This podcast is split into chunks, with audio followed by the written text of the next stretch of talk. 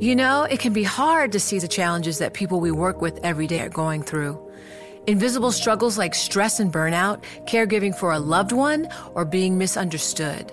But insight, awareness, and empathy will help us better see the issues they're dealing with. And that can make us and our companies healthier too. I'm Holly Robinson Peete. Join us on The Visibility Gap, a new podcast presented by Cigna Healthcare. Download it wherever you get your podcasts. From Silicon Valley to Wall Street, the promise and perils of artificial intelligence are playing out on the world stage. But what will the next phase of AI adoption look like? Which companies, from big tech to startups, will dominate? And where do the risks and unintended consequences lie? I'm Emily Chang. Join me at Bloomberg Tech in San Francisco, May 9th, to answer many of the industry's burning questions, alongside Snap's Evan Spiegel, Xbox President Sarah Bond, OpenAI's Brad Lightcap, top researcher Dr. Fei-Fei Li of Stanford, and many more. More details and just a few tickets left at Bloomberg.com/TechSF. Go burbward, young knowledge worker. The pandemic has meant that white-collar workers can suddenly live anywhere. That will have implications for pay. How does a 20% salary cut sound? And could reshape the U.S. By Noah Buhire. Rachel Musiker was on maternity leave, stuck in a two-bedroom basement apartment with a newborn when COVID-19 started spreading in New York City. Her husband, who works in the insurance industry, was still commuting on the subway, so she started making him shower before holding the baby. It was just starting to feel unsafe to even go for walks, Musiker says. So on March 14th, they packed a few bags and drove to Rochester, New York. Musiker had loved her Brooklyn neighborhood. The rent was ridiculous, but there was a bistro a few steps from her apartment that served a fabulous brunch, if you were willing to wait for a table, and a daycare a half-block away where she planned to send the baby. None of that mattered now. The daycare might not even be open when she went back to work. Brunch was a before-times indulgence. She and her husband had planned to stay with her parents for 2 weeks in Rochester. They ended up there for 9.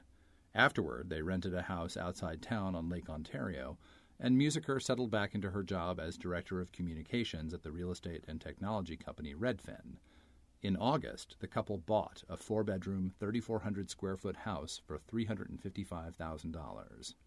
There was a time when the thought of relocating to her hometown would have been something close to a nightmare for Musiker. But, to her pleasant surprise, Rochester wasn't that bad. Her mom was helping with childcare. It was easier to shop for groceries in a car, and there was a straight-out-of-Brooklyn craft brewery nearby. It was a whole bunch of young people in a field at picnic tables drinking in the middle of the day, she says.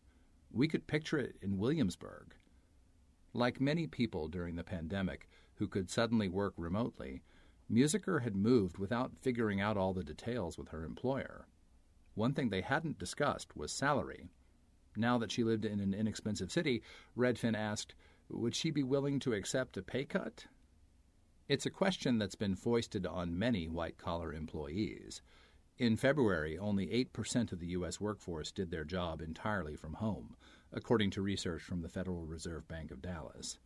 It spiked to 35% in May, as offices stayed closed and workers fled to less densely populated areas. The work-from-home rate has fallen a bit since and will drop further as vaccines are distributed. But a substantial number of workers are likely never going back to their old offices. This shift has been especially pronounced in the tech industry, which has a high concentration of employees who can work from anywhere but are based for now in expensive coastal cities.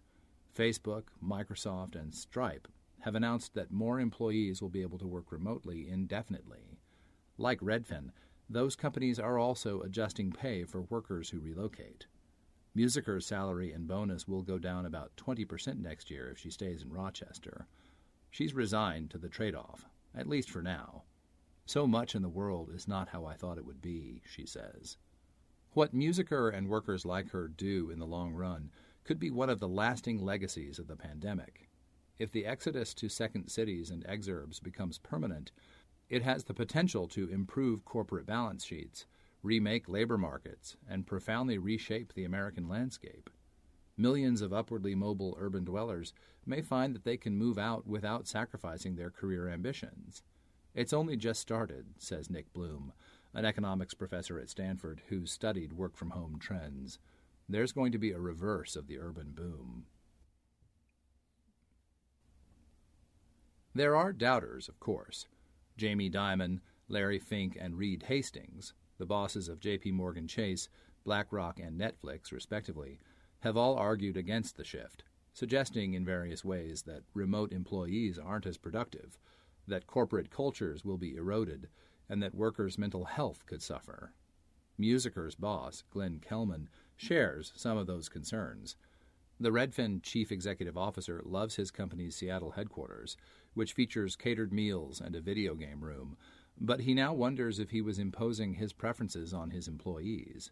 There's a narcissism to it, he says, that if somehow they're in close proximity to me, we will share some kind of weird energy. That's part of why he set a new corporate policy in August, allowing what Redfin calls headquarters employees, the 1,000 or so people who aren't real estate agents or field operations staff, to work remotely full-time as long as they accept localized compensation. The policy makes sense for Redfin, which has more to gain than most employers from a wholesale labor shift. The company, which has been around since 2006, is a low-cost real estate brokerage that also maintains a popular home shopping app. It employs about 1,900 salaried agents in more than 90 markets in the U.S. and Canada, and offers listing fees that can amount to as little as a third of the industry standard. When the virus shut down the economy this spring, investors worried Redfin would be saddled with big losses. The company had expanded into mortgage lending and had been buying homes for cash and flipping them, business practices that had begun to look dicey. Home sales plunged, hurting agent fees. Redfin's stock lost two-thirds of its value from February 21st to March 18th, falling to $10.33 a share.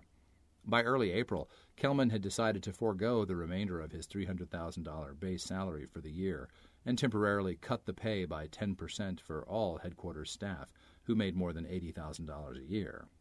He furloughed or let go two-fifths of the agents and their support staff. Then, almost as quickly as things had fallen apart, they came roaring back. Low mortgage rates and newfound work flexibility gave people a reason to buy homes in places they would never have considered before.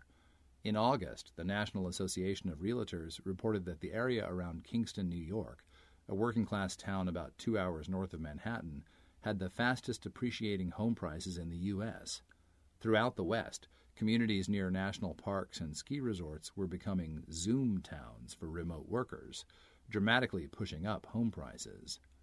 Millennials, who'd spent a decade horrifying their parents by paying $3,000 a month to occupy tiny, roach-ridden warrens near farm-to-table restaurants in big cities, had already started seeking out farm-to-table restaurants in the suburbs. The pandemic accelerated that trend, too. Redfin took advantage of all this, allowing homebuyers to video chat with agents or to take virtual reality tours on its website. Revenue ended the second quarter at $214 million, up 8% from a year earlier. The company reinstated salaries for headquarters staff in June, and by the next month had brought back the agents it furloughed. In September, the stock climbed to more than $50 a share. Inside the company, though, employees had been demanding answers. We had people asking, well, when are we going to come back, Kelman recalls. Some of them wanted to know if they could move to Montana. The head of product design, Colin Grigson, 38, had been spending part of his time in an Airstream on land he owned outside Walla Walla, Washington.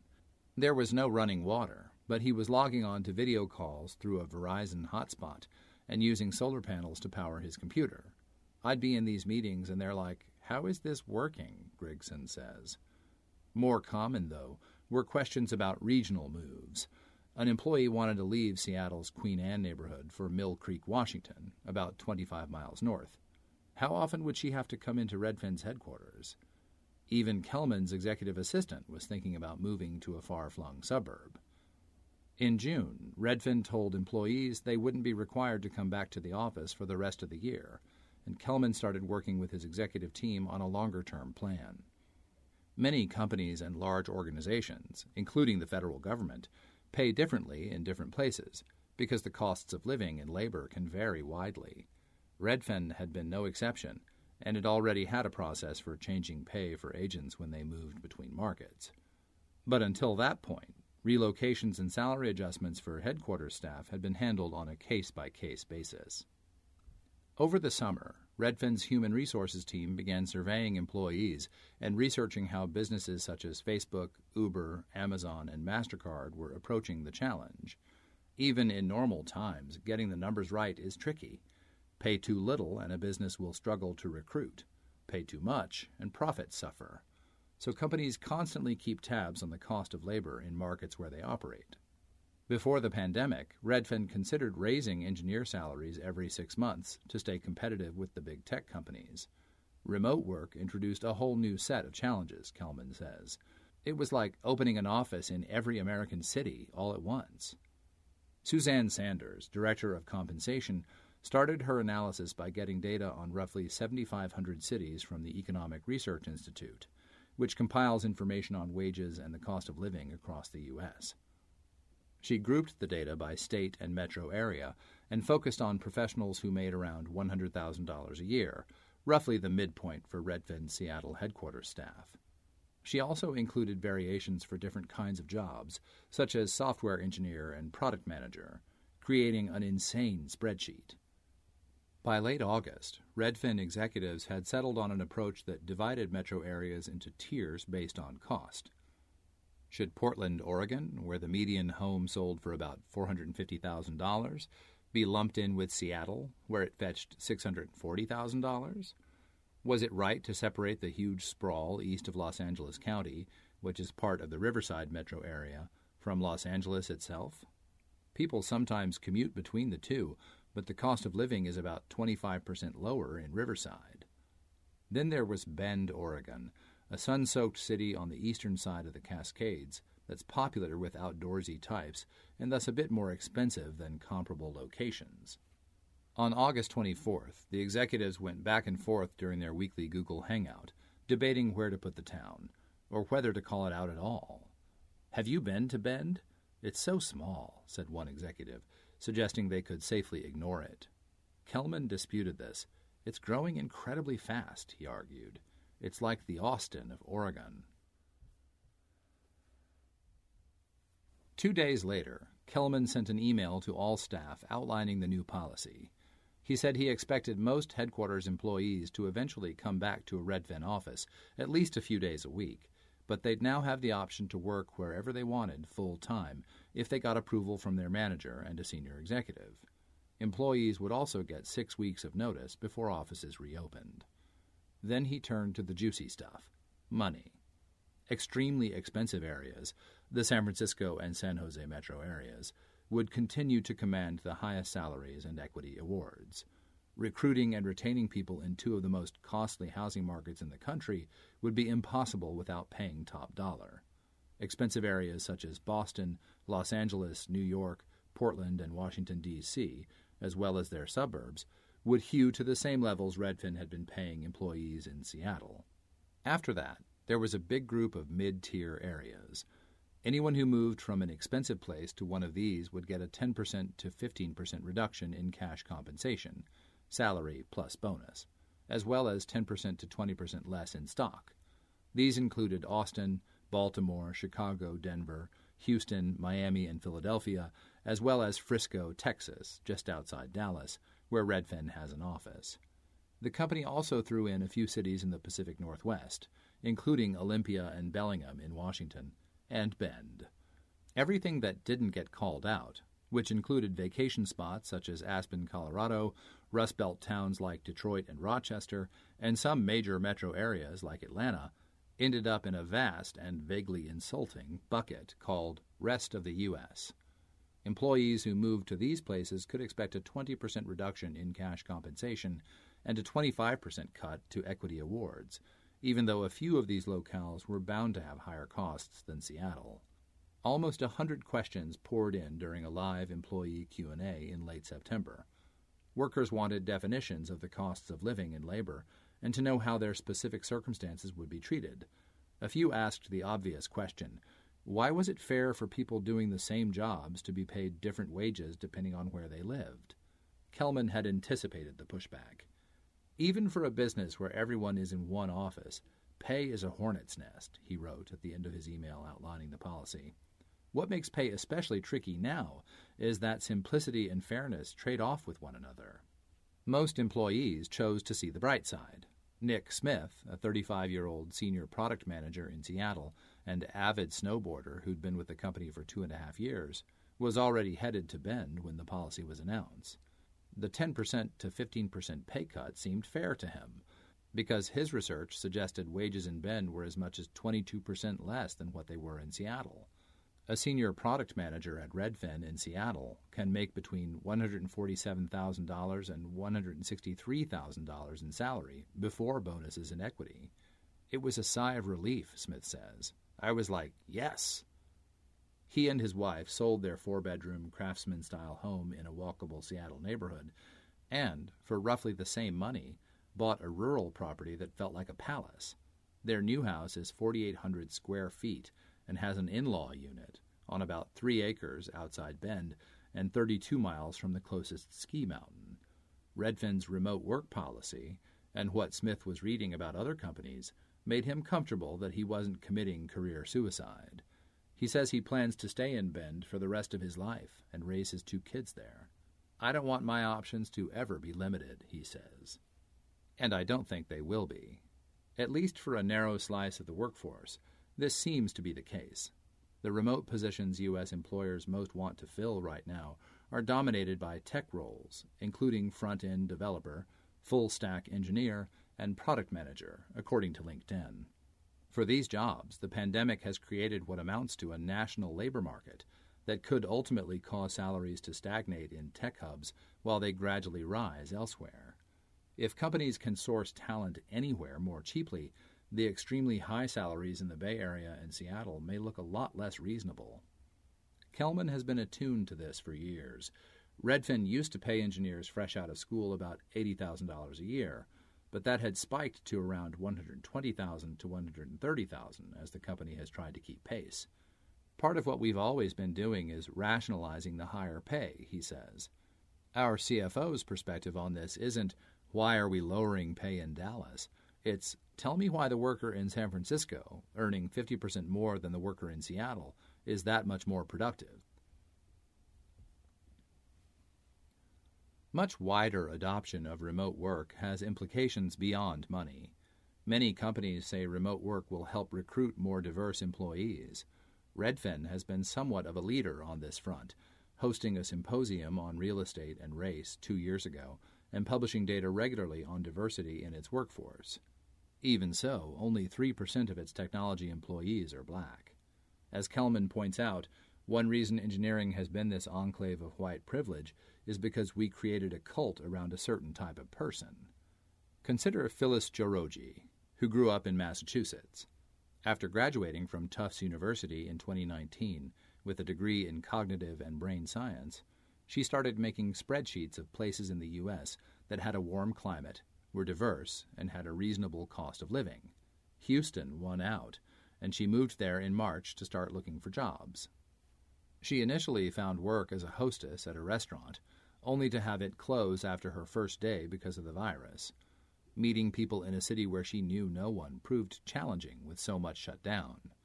Then, in June, one of her former college classmates contacted her on LinkedIn, saying Redfin was hiring product managers. Joroji, who is black, initially hesitated because she didn't want to move to San Francisco. She'd never visited, but its extreme wealth inequality and widespread homelessness were a turnoff. A friend had also told her that he'd become hyper-aware of how few other black people were in the city. Over the summer, though, Joroji realized she could work from Houston, at least until the end of the year. Her job even came with a Bay Area salary, despite her living with roommates in a city where the costs are about 45% lower. As much as she feels productive working remotely, there are drawbacks. It's been a hard adjustment to learn how to make casual conversation with coworkers, she says. Joroji plans to eventually move to the Bay Area once Redfin's offices reopen, though it's unclear when that will be. Her situation hints at the potential complexities to come for Redfin and its employees. A senior product manager may be able to acquire acreage in Bend and do his job remotely in a way that a more junior staffer from Houston with no built-in network can't. Another big question is how to treat workers who want to come back to the office for only a few days a week. For now, Redfin isn't making a distinction between those who come in every day and those who sometimes work from home, which means Grigson, the Airstream guy, will still be able to collect his Seattle paycheck, even if he occasionally logs in from Walla Walla while he builds a house out there. Not that anybody is coming back soon. In October, amid yet another wave of COVID infections, Kellerman announced that Redfin won't expect people in its offices until at least June 1st.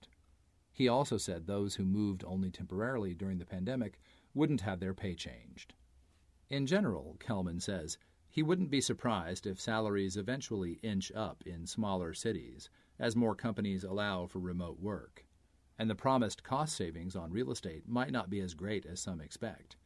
The overall need for office space could drop about 10% to 15% in the U.S., according to the research firm Green Street. But that could be offset if companies spread employees out more to make them feel more comfortable. As Facebook CEO Mark Zuckerberg conceded in a live stream with employees in May, it's really unknown what the economics of this are going to look like. The uncertainty goes well beyond real estate and business. Where people live will have profound implications on everything, including politics and climate change. An exodus from California could make the state more competitive for Republicans and turn Texas more toward Democrats. But it's also possible that people who leave will select regions where they feel more among their political tribe, deepening divides. Telework could significantly decrease carbon emissions, but it could also lead to dirtier commuting patterns if more people end up driving in from exurbs a few times a week rather than riding public transit or walking from an apartment near the office. What this means for cities is going to be complicated, too. Younger workers will probably still come to urban areas to start their careers and have fun. For highly educated people, cities are marriage markets, says Jenny Schutz, a fellow at the Brookings Institution who studies housing policy. Married drivers may also stick around to be close to the action, or if both partners can't find fulfilling work in the Zoom town of their dreams. But lots of other people are going to decide they can get more of what they want in cheaper cities or suburbs, whether that's access to nature, a home with a yard, or good schools, even if the dating scene leaves something to be desired. This potential shift could have devastating consequences for extremely expensive places, but it could also spread wealth more evenly. Before the pandemic, America had become less mobile than almost at any point in our history, Kellerman says. No matter what the economic cost of being in San Francisco, people would pay it. Having more remote workers means wages in Texas are going up, he says. So are housing prices. You can't have a $2 million, 2,000-square-foot house in San Francisco and a $200,000 house in Dallas that are basically the same for very long, when there are airplanes and internet connections and Zoom. None of this makes the decisions employees have to make over the next several months any easier, especially for those who relocated in a hurry. Musiker, the Redfin communications director, has until May to figure out whether she's staying in Rochester permanently and taking the pay cut. She's still not sure, and the decision will depend partly on whether her husband is allowed to work remotely after the pandemic. But she's more open to living upstate than she ever thought she'd be. We were making a lot of sacrifices in Brooklyn, Musiker says. In Rochester, we get so much more for our money. I'm Alex Rodriguez. And I'm Jason Kelly. From Bloomberg, this is The Deal. Each week, you'll hear us in conversation with business icons. This show will explore deal-making across sports, media, and entertainment. That is a harsh lesson in business. Sports is not as simple as bringing a bunch of big names together. I didn't want to do another stomp you out speech. It opened up so many more doors. The show is called The Deal. Listen to The Deal wherever you get your podcast. And watch on Bloomberg Originals, Bloomberg Television, or BTV+.